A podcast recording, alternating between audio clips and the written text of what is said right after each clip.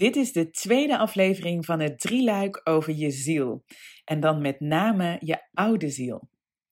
Nou, ik hoop dat je veel uit de vorige aflevering hebt gehaald en laat het vooral aan ons weten als reactie.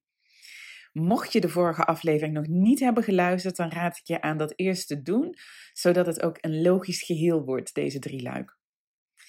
Want in deze aflevering ga ik je meenemen in de aandachtsgebieden en de valkuilen die je als oude ziel tegen kunt komen of kunt hebben.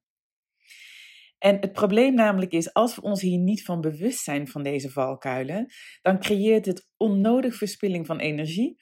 En vooral ook omdat je vaak denkt dat het aan jou ligt. Of misschien ben je ook wel hard bezig om bepaalde overtuigingen los te laten. En denk je dat het alleen maar gaat over um, nou ja, wat je in je hoofd bedenkt. En soms zie je ook, of zien we ook, dat als iemand veel met persoonlijke groei bezig is, dat er ook een soort moeheid bij je kan ontstaan. Ken je dat? Van wanneer is het nu eindelijk klaar? Alsof het maar door blijft gaan en je maar niet in dat lichte gevoel kunt komen. Plus, misschien wel de allerbelangrijkste, denk ik, je verspilt je potentieel als je je niet bewust bent van je aandachtsgebieden. En op die manier zullen we nooit tot die ultieme bloei komen. In ieder geval niet moeiteloos of in dit leven. En met tot bloei komen bedoel ik dus eigenlijk mee dat je doet waarvoor je bestemd bent vanuit die diepe innerlijke rust en het gevoel dat het helemaal klopt. Goed, laten we beginnen. De eerste valkuil. De eerste valkuil is je eigen grenzen niet meer herkennen vanuit het gevoel van empathie. Herken je dit? Iemand vraagt bijvoorbeeld iets aan je en je doet het super graag voor hem of haar, maar eigenlijk, als je eerlijk bent, heb je het al immens druk. En er zijn natuurlijk allerlei verschillende redenen waarom je toch ja zegt. Daar zit altijd een gelaagdheid natuurlijk in. Je wil graag iets goed doen voor die ander en tegelijkertijd verlang je wellicht ook naar de bevestiging van die ander die je daarop krijgt. En daardoor ervaar je dat je een goed mens bent. Of je denkt dat je geen andere keuze hebt, omdat dat nu eenmaal is wat je gewend bent en wat je, wat je hebt geleerd. Maar wat zijn eigenlijk jouw grenzen? Waar liggen die precies? Je kunt wel invoelend zijn en rekening houden met de ander, maar zelf ben je ook nog iemand. En wat heel waardevol misschien is, er is een verschil tussen empathie voelen voor een ander en ook je eigen grenzen kunnen bewaken.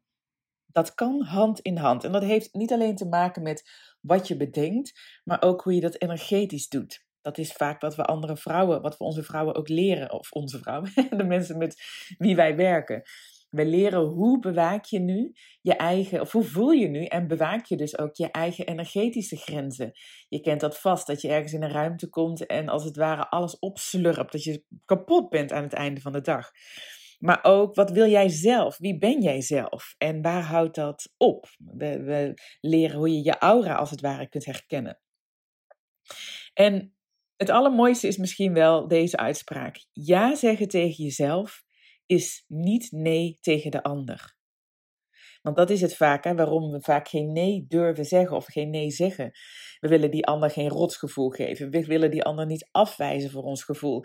We weten waar die ander staat. We weten wat die ander voelt of nodig heeft. Dat is echt een kenmerk van een oude ziel. Maar ja zeggen tegen jezelf is niet nee tegen die ander. Dus als je dit herkent, train jezelf dan om je eigen grenzen ook echt te voelen. En vanuit die liefde voor jezelf ook te kunnen handelen. Goed, de tweede valkuil. De tweede valkuil is een mindset van verslagenheid krijgen. Dat je verslagen voelt. En dus ook vanuit daar handelen en ook als gevolg daarvan de afzondering opzoeken. Herken je dat? Dat je soms liever alleen bent of dat je nou ja, vlucht of dat je echt die, die me-time zo hard nodig hebt. Nou, in de vorige aflevering had ik er het ook over dat je je soms onbegrepen kunt voelen of dat je je zo hebt gevoeld. Denk bijvoorbeeld aan een voorbeeld op je werk waarin je in een vergadering al lang zag wat een beslissing tot gevolg zou gaan hebben, maar de rest niet. Of misschien herken je dat je een duidelijke visie hebt wat er nodig is in je relatie, maar die ander ziet het niet of wil het niet zien volgens jou. Het gevolg hiervan kan zijn dat je vanuit dat onbegrepen en niet gezien voelen jezelf gaat afzonderen zodat je dat gevoel maar niet hebt. Want als je afgezonderd bent, dan heb je ook geen, dan kunnen ze je ook niet zien. En als je je afzondert, wat je dan doet, is eigenlijk dat je afgescheidenheid in de hand werkt. En dat is juist niet wat je ziel wil. Je ziel is hier op aarde om zich verbonden te voelen, om eenheid te creëren. En het kan zich ook trouwens uiten vanuit het idee dat je bijvoorbeeld het nieuws niet meer wil lezen door alle ellende. Dat is ook een vorm van afzondering. Op zich is daar niks mis mee als je je eigen energie wilt beschermen.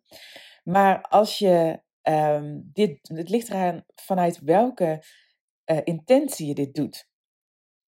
Als je dit niet meer doet omdat je jouw liefde wil blijven verspreiden vanuit je eigen kracht, oké.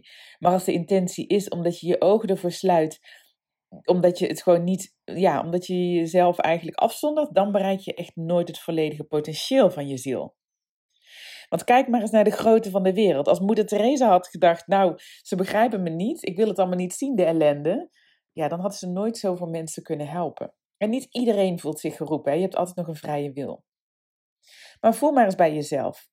Als jij ook die behoefte hebt aan die alleentijd en heel vaak die afzondering opzoekt, niet alleen fysiek, dus letterlijk, maar bijvoorbeeld ook door je mening niet meer te geven of om niet meer de moeite te nemen om te vertellen wat jij ervan vindt of al dat soort dingen. Vanuit welke intentie is dit dan? Verslagenheid of goed voor jezelf zorgen. Soms kan het juist zijn dat het zich uit in rebelleren. Rebelleren om het rebelleren. Goed, de derde valkuil. Het veroordelen van jonge zielen en je hoger, slimmer of beter plaatsen dan de rest. En dit is heel menselijk, echt waar. Ik gaf je natuurlijk eerder al het voorbeeld van Trump. En nu is het niet zo dat ik zo verlicht ben dat ik hem helemaal niet meer veroordeel. Was het maar zo. Ik keur zijn gedrag absoluut niet goed.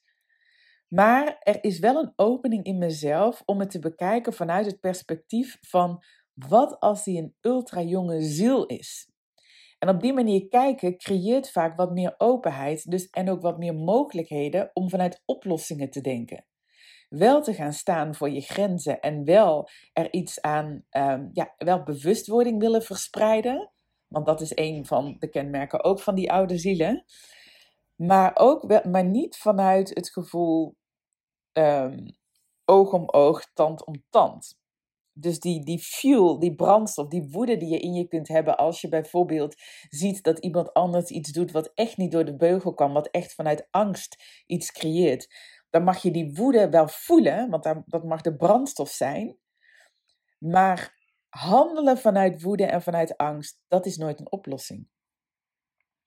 En ken je het voorbeeld dat je persoonlijk aan het groeien bent en je komt erachter dat je dus ja, heel vaak anderen veroordeelt. Hè? We hebben allemaal dat moment in onze persoonlijke ontwikkeling dat we denken, wow, wat oordeel ik veel. Nou, dan ga je daar bewust van worden en dan neem je je voor om het niet meer te doen, zo min mogelijk te oordelen. Nou, vervolgens kom je dan in een omgeving of kom je mensen tegen, vaak ook in je directe omgeving, en dan herken je ineens dat zij jou veroordelen of dat zij anderen veroordelen of wat dan ook. En vervolgens irriteert je dat en ga je dus deze mensen die oordelen veroordelen. Volg je het nog? En wat je dan doet is eigenlijk hetzelfde. Je veroordeelt anderen om het feit dat zij veroordelen. En elke keer dat je dit doet, dan zou je jezelf dus nu af kunnen vragen: wat zou ik als oude ervaren ziel doen? Of hoe zou ik reageren met alle wijsheid van alle levens die ik in me heb? Wat zou liefde doen? Nou, en als je dat doet, dan voel je al dat je veel meer verbonden ook bent met je ziel. En dat je veel meer verbonden bent met wie je werkelijk bent en met je grootheid en met je potentieel. En dat heeft dus niks te maken met je ogen sluiten, dat heeft niks te maken met alles met de mantel der liefde bedekken. Het heeft al alles te maken met je grenzen voelen. En met teruggaan naar je eigen kracht en je potentieel. Goed, ik ben heel benieuwd welke van deze drie valkuilen, en er zijn er vast uh, ongetwijfeld nog heel wat meer, maar deze drie hoofdvalkuilen die jij herkent, of je die herkent, en wat je er dus ook aan hebt nu je dit weet, dat dit zomaar te maken kan hebben met jou en jouw potentieel als oude ziel. Deel het vooral met ons en dat kan zowel in een comment als via de mail, als op een, uh, als op een, een tag op Instagram.